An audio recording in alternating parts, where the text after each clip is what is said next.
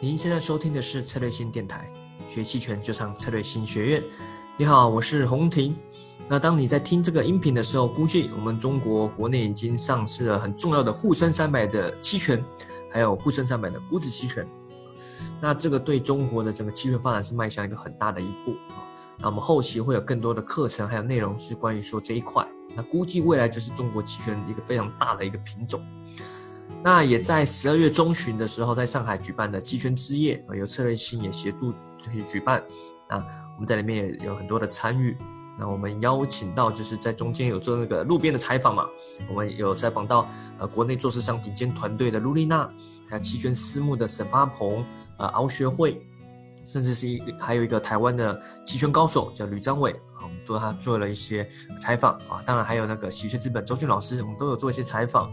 那大家可以来听听看，说哎，他们对一些今今年的国内的一些呃发展，还有对沪深三百的这个准备，到底有哪些看法呢？那我们就来听听看吧。好，那很高兴采访到陆丽娜老师啊，那她也是这个国内做市商的顶尖团队。那么对于股指期权刚开的这个，因为十二月二十三嘛，三个股指期权沪深三百都开。那这个一开始开放的阶段，以桌子上角度而言的话，你觉得是不是会有哪些样的套利的一些机会呢？因为三个期权都是以三零零指数为标的的嘛，虽然虽然两个是 ETF 的，一个是指数的，但是。呃，他们的套利机会应该还是会比较多的，所以就从套利的角度而言的话，三个品种之间的那种套利机会应该还是会比较多。我也知道有一些团队已经在准备准备这方面的套利了，他们开通了上交所、深交所还有中金所的这个三个期权，对，然后其实这样子是好的，就是维护市场价格的一个稳定性嘛。你两个三个品种都是。标的是类似的，那就应该价格是类似的。如果有机会，就是应该让这些套利者进去，把价格变得公平。嗯，然后另外的话，波动率的形状上，我觉得应该也是会有很多的机会，因为三个三个期权，其实参与的人不一定完全一样。像证券上可能 ETF 上会做的比较多，那期货投资者可能做中金所的会比较多。参与人不一样，但是他们的形状不能有太大的差别，因为你都是这个标的的，所以可能这个曲线形状上也是会有比较多套利机会。对，比如说平价套利的，刚刚。前面说那个可能是比较简单的平价套利，仅仅是价格上的套利。那现在还会有波动率 skill 上的呀，term structure 啊等等这方面的一些套利，应该都会比较多。蛮多机会的。对，应该会有蛮多机会的。那呃，另外就是说那个什么呃，就是去年啊，就去年我们在这个期权之夜也有聊到，那你有聊到说国外的那家我忘记名字了，那家很厉害的做市场团队。啊，对对对，奥地华。对吧？那经过一年多的这样的发展，你觉得我们国内做市商在跟他方面上是不是实力更接近了，还是说，呃，有什么样的改变呢？我觉得就是因为开放肯定是必然的嘛，就是就是奥迪华要进来，这个我们是没法阻挡的。对对，就是国外的厉害的投资者要进来，这个我们不可能关上门，那只能让自己变得更强大了。之前可能非常害怕他们，我们刚开始去报价的时候，可能就会被他们扫光。就是因为我们可能速度会慢一些等等。那经过这一年，我觉得中国的做市商都进步了。就中国的做市商至少单子能够能够比较及时的去反映市场上真实的价格。行情动了，我们也会及时的去改变价格。如果行情变了，我们也会及时的去撤单，不至于说我们的单子还留在市场上被他们全部吃光。对，就是这这点上，我们应该也也在进步。这个其实我觉得整个国内的投资者，呃。都参与进来，对我们的帮助就会越来越大。嗯，对，不然就只剩下我们跟奥迪华在玩。就是你们对对玩。对我我我们就是两，他就是我们的对手，就是他他是他是我们的钱，就对。其实应该是大家全全部的投资者全部加入进来，然后我们也加，我们也一起去做。因为投资者是跟高高频是两两两个两个维度的，高频赚高频的钱，投资者做投资者的事，投资者看涨，它是长期的。长期的人是不怕被这么几个滑点吃掉的，对吧？但我们怕的，我们是高频跟高频在玩，我们可能现在还不一定完全玩得过它。但是我觉得整个市场变得越来越大，呃，我们当然也也在进步嘛。然后投资者变得越来越多之后，这个市场肯定会越来越完善。嗯嗯嗯。好呀，那那很感很感谢这个这个采访到这个录音啊老师。好，那我们有机会后面的话，可以在策略性学院上跟大家多交流。好的，我们今次很高兴邀请到喜鹊资本的周俊周老师，那跟大家聊聊一些期权。好，那主要是今年二零一九年从高波动率到低波动率，那喜鹊资本在这方面的话，期权上是怎么样去做什么样的策略呢？嗯嗯啊，陈总你好哈，啊策略新的朋友大家好，啊我们主要是期权，它只是我一个对冲的工具。嗯，其实波动率更高呢，对于我收到的时间价值可能更多一些。但波动率低的话，就是说我们的时间价值期权端的这一块的收益可能会小一点。嗯，但是我们主要的像今年我们现在年化收益大概已经百分之三十二左右，那么就是说我们的回撤也是很小，就百分之三左右。那么主要的收益来自于就是我们在资产端的选配。那么在五零这块，我会自己合成这个五零指数。保留行业的一些权重，但里面的一些个股我会做一些择优。嗯，比如比如说银行，它占整个五零板块是百分之二十多，百分之二十二左右。那么十一只个股，我们可能会选配四到五只，或者我们会加入一些。优质的像呃不在这个五零指标里面的，或者银波银行啊，或者上海银行啊类似的这些个股，那么我们合成一个指数，做一个指数增强。嗯，然后呢，我们会替代到五零里面原有的一些成分股，比如像两桶油啊，像这个煤炭钢铁，像这种周期类的，像这种供给侧改革的导致的价格上涨的，我认为已经到头了，我可以替换成一些就是。啊，半导体行业啊，嗯，做一些像这个五 G 啊这些头部企业龙头，那么我做一些部分的置换，那么这一块呢，我又可以就这些资产我可以做个 T 零，嗯，所以相当于就是几方面的利润的叠加出我们的整个资产端的收益，嗯嗯，所以这一块就是说期权只是我一个对冲的工具，嗯，那它波动率高，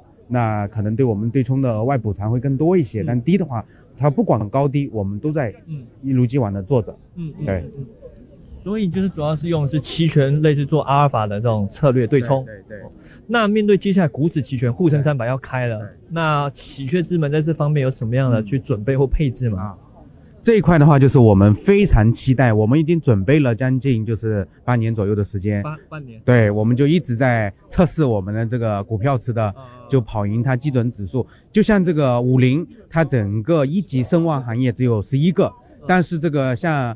啊，沪深三零零的话，就是一级行业就达到二十七个，对，像这个二级行业就达到七十六个。那对于我们的选股的话，这一块我们做好研究，做好基本面，做好自上而下或者自下而上的选股的话，那这块的超额一定会大过于五零。然后包括有一些弹性大的，我们做一些 T 零交易的话，那么这一块就是它的收益。也会超过五零这一块，所以这个呢，就是说我们已经做了充分的准备，我们也期待就是它这个二十三号，十二月二十三号的推出，那么我们就无缝的就可以切换，嗯，就是从五零五零 ETF 期权策略可以无缝的切换到沪深三零、沪深三百，对对，好的好的，好，谢谢，好，感谢这个周老师跟我们大家这个做的分享，那喜鹊资本在二零二零年肯定有非常多的这个机会了，大量的这期权的资金啊。好的，那谢谢，谢谢，谢谢，谢谢，谢谢。好，好，那我们很高兴有机会邀请到陈发鹏老师啊做采访啊。那刚好时值这个沪深三百这个 ETF 期权还有股指期权要开嘛？对，对。那我们对于这个机构代表，我们想要了研究了解说，对对机构准备这个话，呃，机构以什么样的方式在准备，以及他会觉得有什么样的机会呢？呃，首先我觉得这个二十三号马上要出的这个三百期权，嗯，对于所有的机构来讲，都是我觉得是一个绝绝佳的机会。你会发现，其实目前只有就是指数期权里面只有五零 TF 一个，因为我们其实你会发现，所有的基金一般在对标对标这个我们的这个所谓的贝塔收益都是沪深三百，嗯，所以其实我们在过往的时候，五零虽然说大体跟三百相关性很高，但它毕竟不是三百，对。而真正对于所有机构做贝塔风险最冲最有用，目前国内一般是用的最多的其实是三百期权，或者说是和三百指数相关的期权。所以我觉得对机构来讲，三百期权的推出将会，我觉得不能说是划时代，因为五零出来算是划时代，但起码是可以把这个效用可以放到了最大。这是第一个，就是本身我们本身就是做基于三百的基准，那有了三百期权，可以更好的、更好的去做一些类似于阿尔法、类似于风险管控。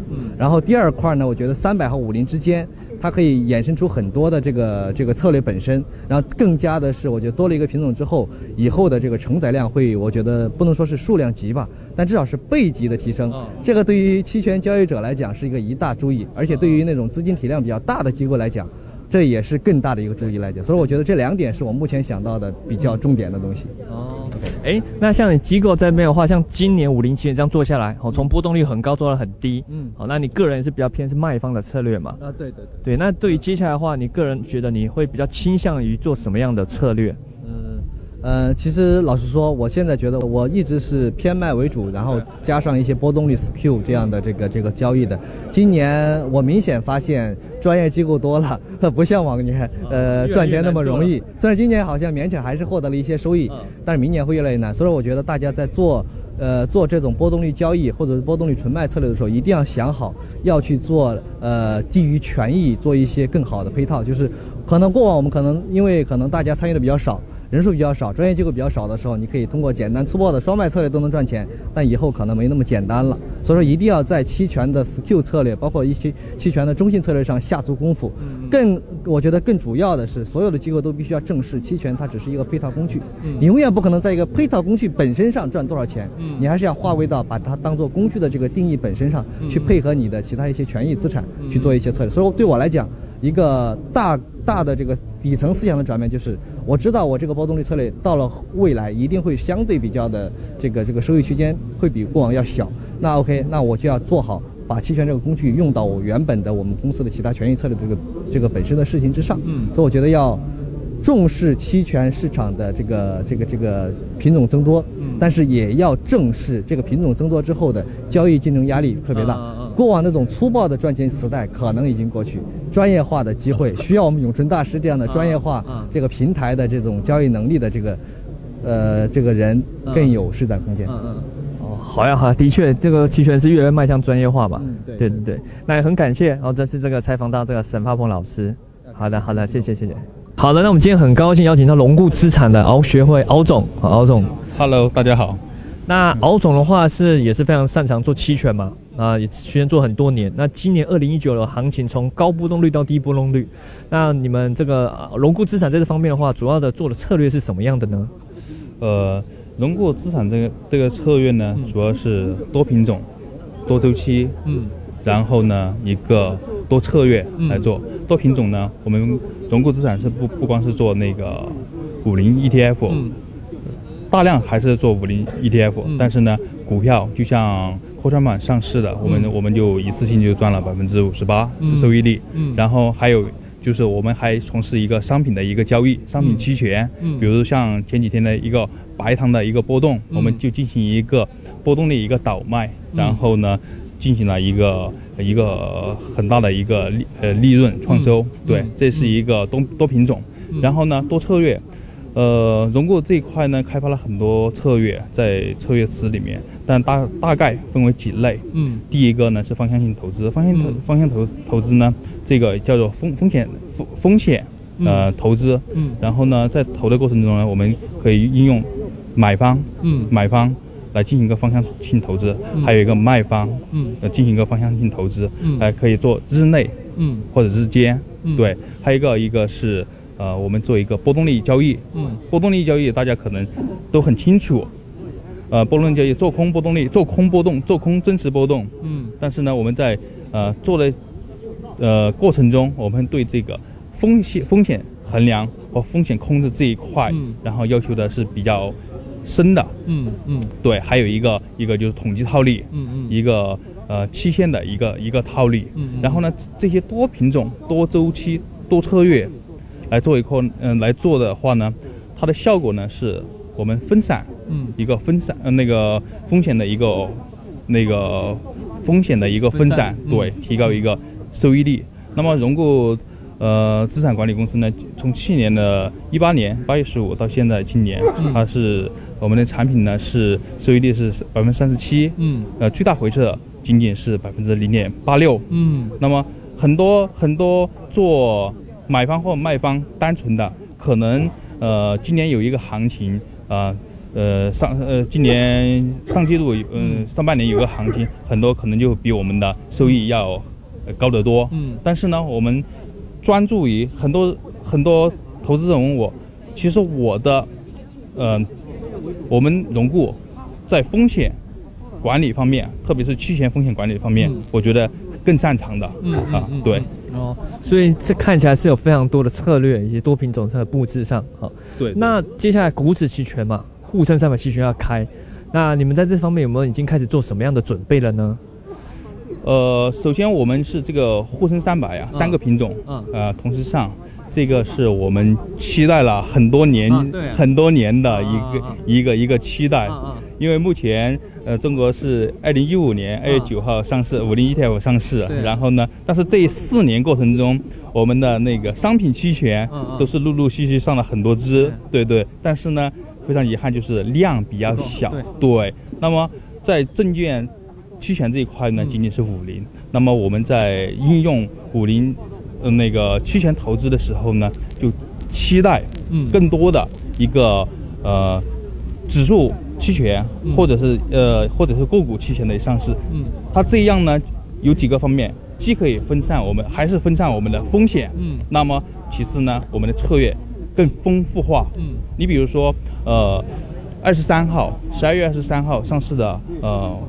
沪深三百，嗯，对。那么在今年，呃，最近三个月，嗯，波动率持续不断的下降的情况下，对。那么我们的又没有趋势，又没有没有趋势的时候，我们的收益率，呃，各个车的收益率肯定都在降低。那么沪深三百上市，啊，对，第一个呢，进一步，呃，加强，我每个每进一步加强这个期权的一个流动性。嗯。其次呢，在策略的配置上，我们更丰富化。嗯。表现在主要是表现在，我们可以用，因为沪深三百和五零，嗯，它的，呃，不管是活性还是性质，嗯，都类似，嗯，对。然后我们的五零的，去那个策略都可以，呃，百分之七八十，大部分绝大部分都是能移植到，嗯，呃，沪深三百来。嗯。其次呢，沪深三百和五零之间，因为虽然是相关性高度相关，嗯，但是呢，呃，我们在策略方面。嗯啊，我们会进行一个合理的配置。嗯嗯。还有呃，再次呢，就是沪深三百之间，因为标的属性都是一样的。嗯。那么标的属性的期权之间，我们可以做一个呃套利套利交易。嗯。比如说，我们已经研究了呃两个多月的一个 TK 级别的一个呃沪深三百。嗯。它一个套利期权之间的一个套利。嗯。对对对。哦哦，所以看来你们已经筹备这个筹备也算是有一段时间了。对对哦，好的，那很感谢敖总跟我们分享这么多干货的这个这个知识，好，也期待后期有机会跟大家分享更多一些期权的一些交易的一些东西。好的，谢谢，谢谢敖总，谢谢谢谢大家。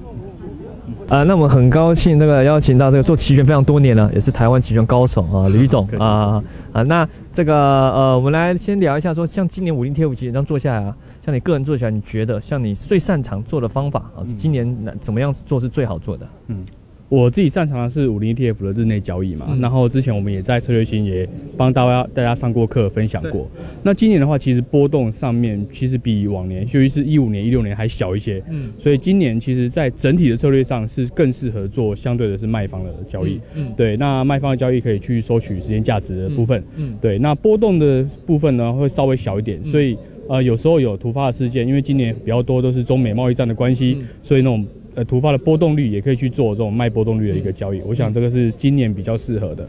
那在日内交易的部分的话，呃，相对的在抓取获利的空间上面就相对小一点。嗯，那所以就变成说，在策略上适合的是比较呃主动止盈的这样一个方法。嗯，对，那我想应该是在这个今年一九年整个这个五零 ETF 期权的一个整个表现。嗯嗯，对。那接下来我们知道要开放沪深三百股指期权嘛？啊，是非常大的一个期权品种，大家都很期待。对，那以台湾的经验来说的话，你觉得开了这股指期权对整个市场发展以及投资人的话，你觉得会有什么样的改变吗？OK，先讲一下台湾今年的行情。台湾今年行情已经创了快要历史新高了，对，已经可能要破了一二六八二对这新高，所以我想整个行情上是非常好的。那我们回顾呃整个大陆的这个行情，因为明年应该说今年。二十三号，十二月二十三号就要上了，嗯，呃，三百的这个期权，嗯，呃，未来应该是非常看好，尤其是中美贸易的这个舒缓嘛，因为第一阶段也也和谈了，嗯嗯，那未来这个波动率应该会起来，然后整个资金我想应该会往期权这边涌入，所以我们是非常看好的，尤其是第一个是波动率的大小应该会变大，嗯，第二个是行情的延续性有可能会变好，嗯。对，那所以明年的话，我们应该是以做买方为。比较大的这个期权的策略，嗯，对，那我想，呃，展望上应该是这样子，所以你会接下来会比较偏买方，但是还是日内交易的是吧？呃，其实，呃，如果看得够远的话，就不见得在日内交易做交易了，就因为。日交易就每天都可以交易嘛，但是如果我们的仓位看得比较远，比如说一周、两周，甚至看到一季的，我们可以做相对远月的布局。对对对，然后用不同的这个价内转呃价外转价内的这个操作策略。对，那这是一个嘛。那另外一个就是卖方的话，那你肯定如果是单边趋势，也可以去做比较呃，比如说低把低价位的这个部分去做一个卖方的这个处理，也可以。嗯，对，我想应该策略的多元性在期权这边可以展现的非常丰富。嗯嗯嗯，是。好呀好呀，很感谢这个分享这个这个干货哦，这个期权的多年交易经验。好，那么谢谢谢谢今今天这个采访。好，谢谢谢谢洪林。好了，音频就到这边。那如果想学更多的期权课程，一样可以在我们策略新学院网站，或者是呢，呃，关注我们策略新公众号。